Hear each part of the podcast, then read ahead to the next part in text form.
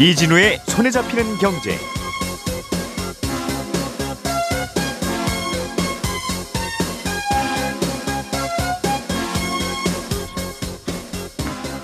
안녕하십니까 이진우입니다. 우리가 은행에 대출을 받으러 가면 은행은 우리 신용 등급이 어느 정도 되는지를 보고 돈을 빌려줄지 말지 빌려주면 얼마를 빌려줄지를 결정하지요. 그래서 평소에 내 신용 등급이 얼마나 되는지를 알아두는 게 유용한데 문제는 신용 등급이 얼마나 되는지 자주 조회를 하면 은행이 대출을 오히려 안 해주는 경우가 꽤 있다는 겁니다. 어떤 이유로 은행들은 대출을 꺼려 하는 건지 오늘은 이 얘기를 좀 먼저 들어보겠고요. 어, 주택 임대 사업을 하는 분들은 다음 달 18일부터는 전세금 반환 보증보험에 무조건 가입을 해야 됩니다. 아, 이게 세입자를 보호하기 위한 조치라고는 하는데 현장에서는 이런저런 혼선이 좀 있는 것 같습니다. 잠시 후에 이 전세금 반환 보증보험에 대해서 자세하게 좀 알아보겠습니다. 즉시연금이라는 금융상품이 있습니다. 그런데 이 가입자와 삼성생명이라는 어, 보험회사가 소송이 붙었는데 소송전에서 소비자가 승소했습니다. 즉시연금이라는 상품 자체에 문제가 있다기보다는 이 약관에 담긴 내용이 좀 모호했다는 게 소비자가 재판에서 이긴 이유인데 잠시 후에 이 얘기도 자세하게 들어보죠.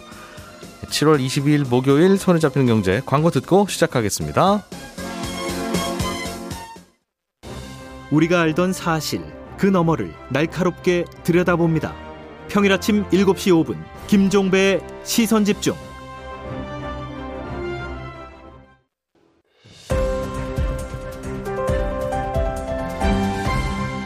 이진우의 손에 잡히는 경제.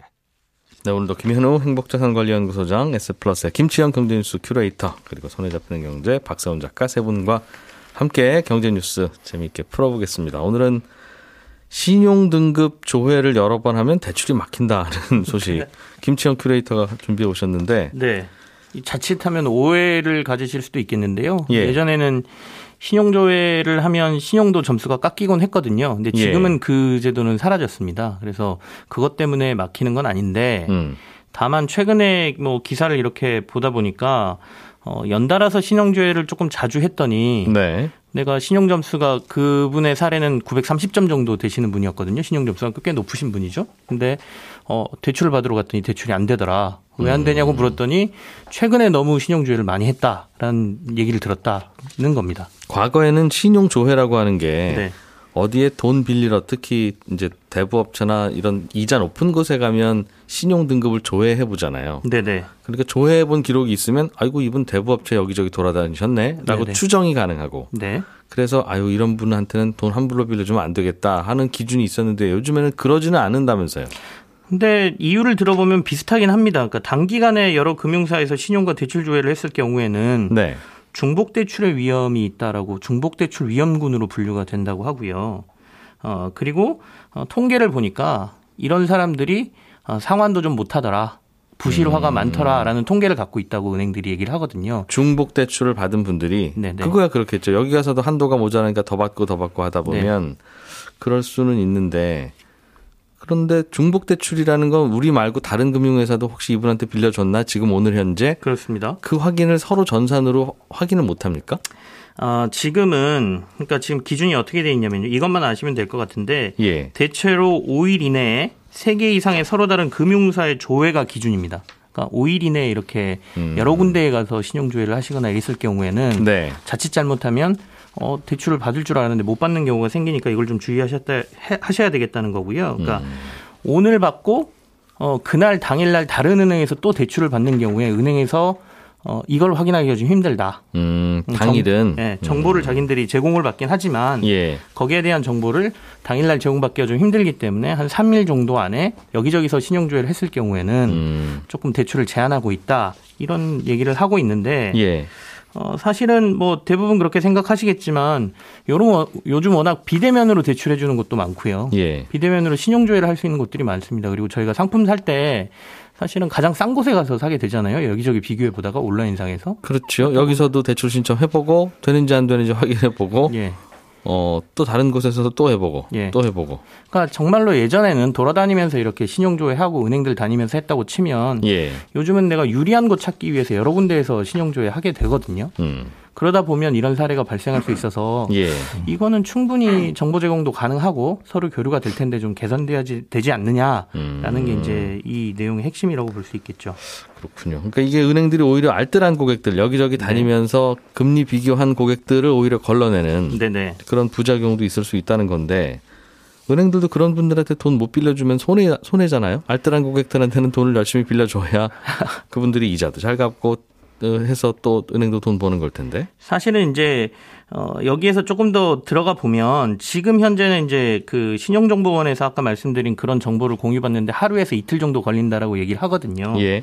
근데 이달 초부터 은행 전산 이쪽이 조금 개선이 돼서 이걸 실시간으로 거의 30분마다 제공받을 수 있도록 제도가 바뀌었습니다. 그래서 음. 은행들이 지금 상황에서는 이제 이달부터는 다 확인이 되거든요. 예. 그러니까 제도가 바뀌었음에도 불구하고 일종에 보면 은행이 아직 관행을 벌이지 못했다 이렇게 봐야 되는 거거든요. 내부 규정 뭐 이런 거 네, 아직 네. 안 바꿔서. 네. 근데 은행에다가 거기에 대해서도 물어보면 어 이게 단순히 제도만 바뀌었다고 바로 시행할 수 있는 건 아니고 음. 아까 앞서 말씀드린 것처럼 중복 대출이라든지 어 신용조회가 많은 사람들이 어 연체가 많다라는 거를 예. 어 반대할 수 있는 근거와 데이터가 제공돼야 음. 어? 자신 자신들도 이 제도를 바꿀 수 있다 이렇게 얘기를 하고 있어서 사실은 이런- 좀 이런 얘기 하는 거- 변명을 하고 있습니다. 이런 얘기 하는 거 보면 우리나라 은행들이 아직도 너무 적어요 숫자가. 네네. 어. 조금 좀 심하게 말하면 배가 불러요. 그렇게 보면 요즘 온라인에서 하고 있는 뭐 카카오뱅크라든지 K뱅크라든지 음. 이런 쪽이 이런 데서는 훨씬 더 치고 날 수 있는 근거를 더- 더 생- 더 생겨야지. 아, 물론 몸 사리는 거 알죠. 어, 은행도 함부로 돈 빌려주면 안 되는 건 맞는데 조금만 확인해 보면 신용 괜찮은 분인데도 이렇게 오해를 받으시는구나라는 건 얼른 아- 화학하고 그분한테 낼름 빌려줘야 그게 장사 잘하는 은행이잖아요. 네네. 근데 뭐 굳이 그렇게 안 해도 우리 먹고 사는데 지장 없어요. 이제 이런 상황이라 이런 반응이 나오는 거 아니겠습니까? 뭐 맞는 말씀이십니다. 그래서 소비자 입장에서는 일단 아까 말씀드린 대로 일본 현재 현재 이러니까 예. 어, 한 3, 4일 뭐 5일 근간에 너무 많은 신용조회를 하시고 대출하다가 자칫 잘못하면 어려움에 빠질 수 있으니 그걸 좀 기억하셔야 될 것 같고요. 또 은행들은 오늘 얘기한 걸 좀 근거로 이런 부분에 있어서 좀 개선을 나서, 나서지 않으면 사실은 이런 인터넷 은행이나 이런 경쟁에서 좀 밀릴 수 있죠. 그렇게. 우리도 한 일주일 전 뉴스 같은 거 갖다 드리면서 아유 뭐 이거 들으시든가 뭐 말든가 뭐. 우리도 그렇게 프로그램 만들면 편하고 좋을 것 같긴 한데 우리는 참 경쟁이 치열해서 한 번만 그러면 저희 청취자들이 내일 또 그러면 나안 듣는다 이제 이런 분들이 많아서 김현우 소장님 네. 어, 전세 보증금 보험을 네. 이렇게 집주인이 들어야 된다 이제 네네. 앞으로는 다 예. 그런 얘기가 있어요? 네, 일단 이게 전세 보증금 보험이 뭐냐? 이게 집주인이 세입자한테 보증금을 못 돌려주는 상황이 발생을 하면 주택도시보증공사나 보험사가 세입자한테 보증금을 먼저 빼주고 예. 어, 집주인한테 나중에 도- 받는 대신 받는 예, 그런 보험인데 이 전세보증금 반환 보험이라고 합니다. 예. 아, 이건 이제 세입자가 필요하면은 보험료를 내고 가입했었는데 그동안은, 앞으로는 예. 모든 집주인은 아니고 어, 지자체 주택 임대 사업자로 등록하신 예, 임대 사업자들만 그런 만? 집주인들만 어, 다음 달 18일부터 새롭게 체결하는 계약이나 갱신되는 계약에 대해서는 의무적으로 가입해야 된다. 그런데 이렇게 집주인이 가입하는 건 상품이 정확히는 임대보증금 보증이라고 하는데 오늘은 편의상 그냥 보증보험이라고 음. 통칭을 하겠습니다. 잠깐만요. 그러니까 예. 모든 집주인들이 다 하는 게 아니라 예, 정부의 임대사업자 등록을 한 집주인만 해요? 그렇습니다. 4년, 8년 이렇게 해가지고 저- 과거에 등록했었던 그 집주인들 있잖아요. 그분들은 4년이나 8년 동안은 임대료도 많이 못 올리고 예, 어 그러나 그렇게 정부가 그렇게 가능하면 하세요라고 해서 한 분들인데 왜 이분들만 더 가입을 하게 하죠? 아 그렇습니다. 그냥 그- 일반 모든 집주인들도 예. 이제는 집주인이 다 그렇게 하는 겁니다. 네. 사실은 전세금 못 돌려주면 집주인이야 좀 기다려 보세요 하지만 세입자는 발을 동동 굴러야 하니 네, 그건 좀 안 좋은 것 같습니다. 해서 다 하는 거면 이해가 되는데 네. 왜 이분들만 하죠? 예, 관리가 일단 이분들이 수월하고요. 등록이 지자체에 돼 있으니까. 왜냐하면 정부가 관리하게? 예, 신고 자체에서 이걸 걸러낼 수가 있죠. 지자체에 신고를 해야 돼요. 아 이분들은 확실하게 집주인이 예, 맞으니까. 확실하게 신고를 해야 되고 그 다음에 지금 좀 전에 말씀하신 모든 집주인들한테 어, 넓히자 대상을 이라는 예. 법안도 지금 올라가 있기는 합니다. 음. 아, 발의해서 올라가 있기는 한데 일단은 예. 아, 그 여부를 떠나서 굉장히 사실은 시행되는데 문제가 조금 많이 있다. 네. 아, 라는 게 문제죠. 가장 큰 문제죠. 알겠습니다. 네.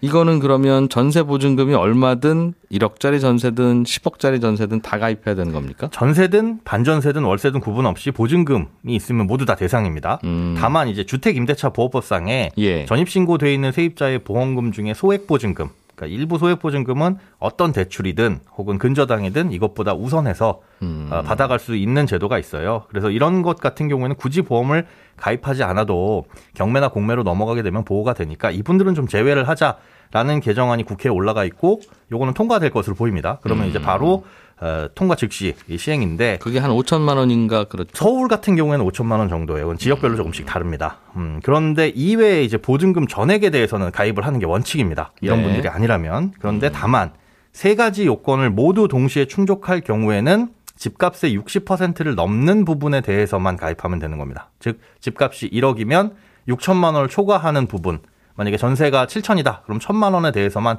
가입을 해도 되는데 세 가지 조건을 만족하면 결국은 집주인이 보험료를 조금만 내도 됩니다라는 뜻이군요. 네, 혹은 60% 안쪽이면 안 내도 됩니다. 가입 안 해도 됩니다. 이런 건데 그 세 가지 네. 조건이 뭐냐? 예. 첫 번째, 근저당권, 은행의 근저당권이 세대별로 분리가 돼 있어야 됩니다. 무슨 그런데 말이죠? 이게 무슨 뜻이냐면 내가 집이 하나고 돈을 빌리면은 이 집을 담보로 대출을 받잖아요. 아, 그 집주인이 대출을 이미 받은 상태일 때. 네, 예, 그렇습니다. 예. 그런데 문제는 이게 여러 채일 경우에 음. 대출을 받으러 가면 은행에서 이걸 공동담보라고 해가지고 네. 101호, 103호, 203호 이걸 묶어가지고 대출을 진행을 해요. 당연하죠. 병, 경매로 팔 때는 통째로 팔아야 되니까. 그렇습니다. 예. 그래서 이걸 공동담보로 묶였는데 이런 경우에는 안 된다. 공동담보를 해제해야 되는데 해제를 하러 은행에 가면 안 해주겠죠.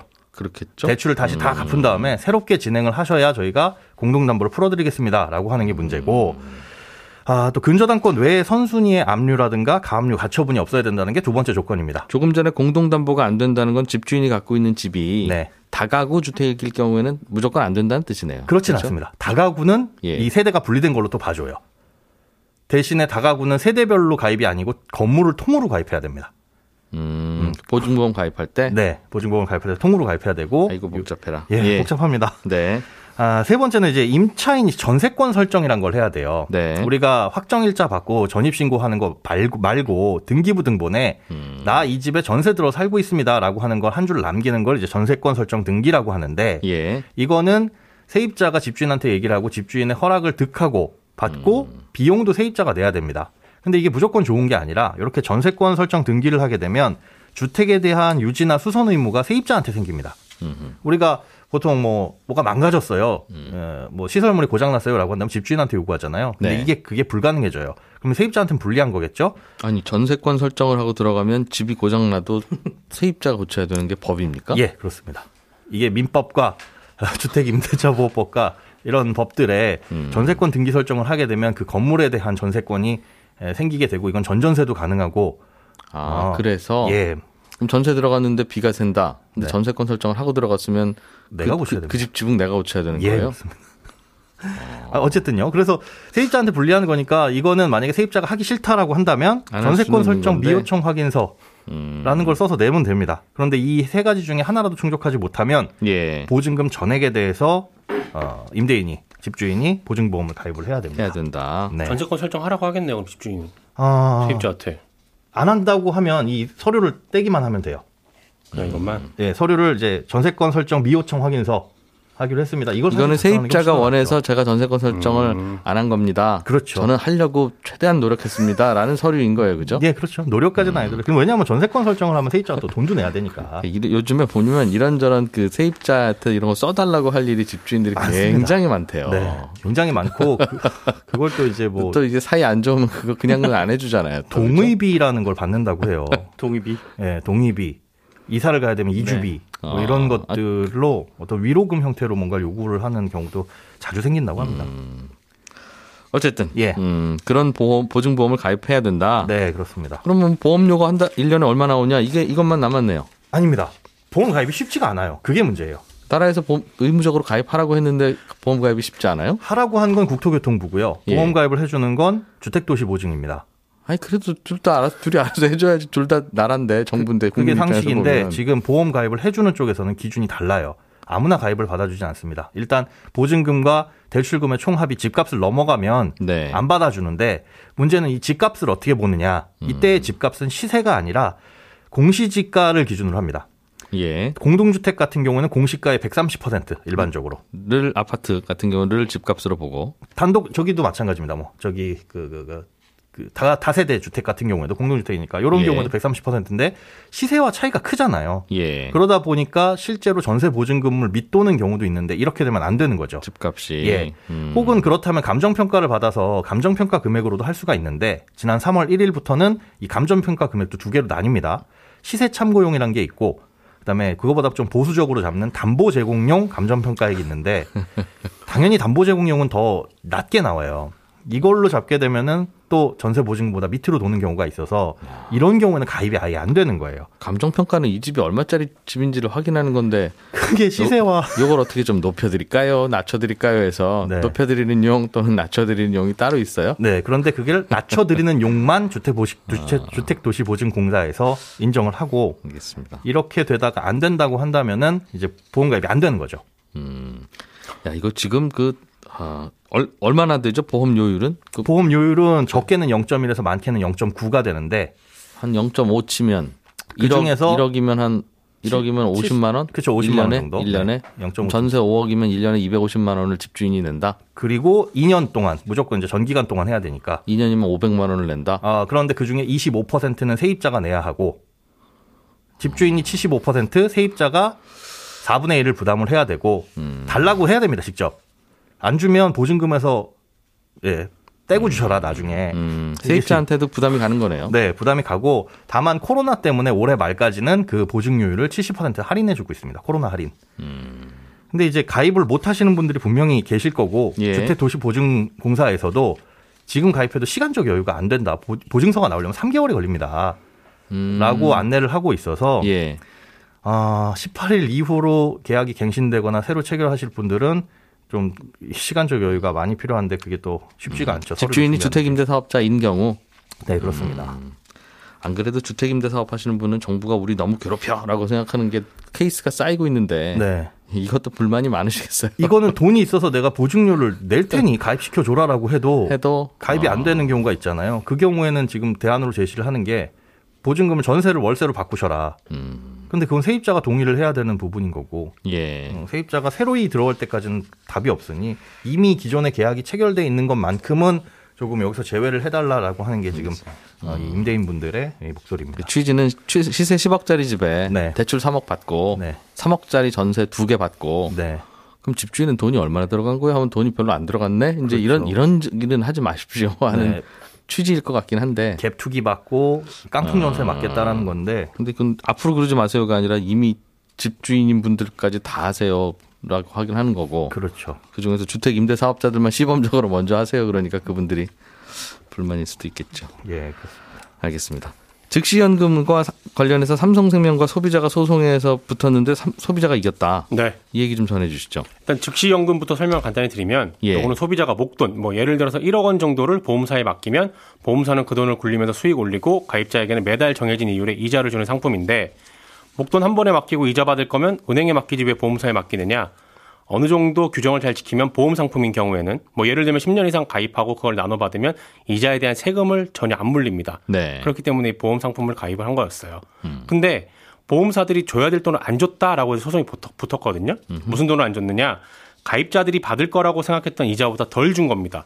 예. 보험사들은 가입자들이 낸 돈에서 사업비를 꽤 많이 떼거든요. 통상 한 5%에서 7% 정도 떼는데 예. 예를 들어 1억 원을 보험사에 맡기면 거기서 한 500만 원에서 700만 원 정도를 사업비로 떼는 거죠. 그러니까 예를 들어 사업비가 6%고 이율이 3%인 즉시연금에 1억 원을 내면 1억에 3%니까 300만 원. 요걸 이자로 주는 게 아니라 1억에서 사업비 6% 그러니까 600만 원을 떼고 9,400만 원의 3%인 282만 원을 주게 돼 있거든요.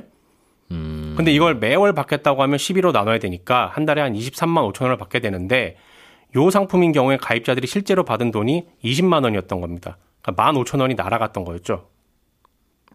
한 번만 더 설명해 주세요. 잘 그러니까 보- 돈을 맡기고 은행은 이자만 주는데 네. 보험회사는 돈을 맡기면 이제 수익을 주는 것에서 네. 사업비를 뗀다는 거죠. 네. 그러면 생각보다는 돈이 덜 들어온다. 덜 들어온다. 아, 그걸 소비자들이 잘 모르고 있었다. 보험사가 얘기 안 해줬다 그 말이군요. 덜 들어오는데 예. 덜 들어온다고 예상했던 것보다도 또 또 덜 들어온 거예요. 덜 줬다. 아, 그건 마저 또. 덜 준 거예요. 어, 왜요? 왜? 왜 그런 일이 벌어졌어요? 이, 이 15,000원이 어디에 갔냐면 예. 삼성생명이 판매한 즉시연금 같은 경우에 만기의 원금을 다 주는 거였어요. 그러니까 예를 들어 막 1억을 넣었다. 그럼 예. 10년이 만기다. 10년 에 1억을 줘야 되는데 음. 아까 말씀드렸듯이 1억에서 사업비 600만 원 뛴다 그랬잖아요. 네. 그러면 삼성생명은 9,400만 원을 가지고 있는 겁니다. 예. 만기에 1억을 주려 그러면 600만 원이 비잖아요. 이거는 이제 보험 설계사님들한테 주로 갔겠죠? 그렇습니다. 예. 그 600만 원을 어떻게 했냐면 가입자들한테 줘야 할 이자 거기서 뛴 겁니다. 아까 사라진 15,000원이 여기로 들어가 있는 겁니다. 음, 그래서 그렇습니다. 그래서 예. 실제로 돈을 받아봤더니 예상했던 것보다 더 적, 왜 이렇게 쪼고? 라고 깜짝 놀랐고, 음, 그래서 소송이 들어갔는데, 예. 재판부가 봤더니, 아니, 이건 삼성생명 너희들이 잘못한 거다. 라고 결론을 냈어요. 삼성생명은, 네. 아닙니다. 이거 우리 약관에 분명하게 적어 놨습니다. 라고 얘기는 하는데, 네. 재판부가 봐도 이거는 약관을 아무리 열심히 읽어봐도, 음, 소비자들의 평균 이해도를 봤을 때 전혀 이해할 수 없는 상품이고, 예. 이런 상품을 팔았으면 팔 때 충분하게 설명을 했어야 하는데 설명도 제대로 되지 않았다. 그렇기 예. 때문에 어, 소비자들의 손을 들어준 거죠. 아, 그렇. 결국은 주겠다는 돈 다 안 준 겁니까? 그렇게 그렇습니다. 봐야 되는 겁니까? 네, 판결 아. 결과로 보면 그렇습니다. 그게 대략 한 4,300억 정도 됩니다. 그러면 보험회사가 물어줘야 되는 거예요? 그렇습니다. 소비자들한테? 일단 1심에서 패소했으니까 예. 항소를 할지 안 할지는 아직까지 알려지지 않았는데 예. 삼성생명 말고 그 전에도 다른 보험사들도 이런 상품을 팔았었어요. 동양생명, 미래에셋, 교보생명. 음, 소송에서 다 졌고 전부 다 예. 항소를 했습니다. 그렇기 예. 때문에 삼성생명도 항소를 할 거라는 전망이 우세합니다. 아하, 그렇군요. 이게 그러니까 원래 보험 상품은 이렇게 구- 구조를 설계하는 거는 괜찮은 건데, 네, 어, 그렇게 설계할 거면 미리 알려줬으면 되는 건데. 그렇습니다. 아, 이거를 제대로 안 알려줘. 제대로 안 알려줬다는 겁니다. 아, 그, 이, 이런 식으로 소비자가 이해하는 식으로 했으면 우리는 이거 보험 장사 못 합니다. 네. 이거 당연히 이건 이렇게 떼가야 되는 겁니다, 그렇죠. 우리가. 만기에 돌려주는 거니까 당연히 여기서 떼어가지고 충당을 해야죠. 적립해야지. 어, 그게 보험사들의 반론이긴 한데. 그렇습니다. 그렇든 저렇든 설명을 잘 하셨어야죠. 그걸 설명했어야죠. 라는 게 재판 예, 결과입니다. 심지어 그게 약관에 나와 있는 건 아니고 예. 산출 방법서라는 게 나와 있고 약관은 예. 뭐라고 나와 있냐면 이 내용은 산출 방법서에 따라서 계산됩니다. 음. 그러니까 결국은 산출 방법까지 뒤져가지고 계산식을 소비자가 알고 있어야 된다는 거거든요. 가입자가 거의 보기 힘든 곳에 들어가 있었다는 못 게. 이제 그런 거니까 설명을 판단이고요. 해주셨어야 되는 거다. 네. 이슈가 꽤 됐었는데 삼성생명의 규모가 제일 크거든요. 네. 예. 그래서 삼성생명 결과에 대해서 시장에서 주목도가 굉장히 높았죠. 그런데 역시 예상대로 졌다. 네. 그렇습니다. 재판은 좀 더 진행된다. 네. 알겠습니다. 예, 소장님 잠깐 뭐 질문이 그 사이에 들어왔어요. 네. 그 전세 보증 보험 임- 집주인들이 가입해야 되는 거 의무적으로 하는 게 며칠인지 다시 한번 알려달라고. 8월 18일 포함해서 8월 18일 이후에 계약을 갱신하거나 체결하는 건 다 포함인데 예. 그 이후에 도저히 이게 보험 가입 안 되겠다라고 한다면 세입자의 동의를 얻어서 8월 음. 17일 이전에 다 계약을 갱신하는 게 가장 안전한 그러면. 한 2년 정도는 버틸 수 있다. 네, 언발에 오줌 누기는 할 수 있습니다. 내일 아침 8시 30분에 오겠습니다. 이진우였습니다.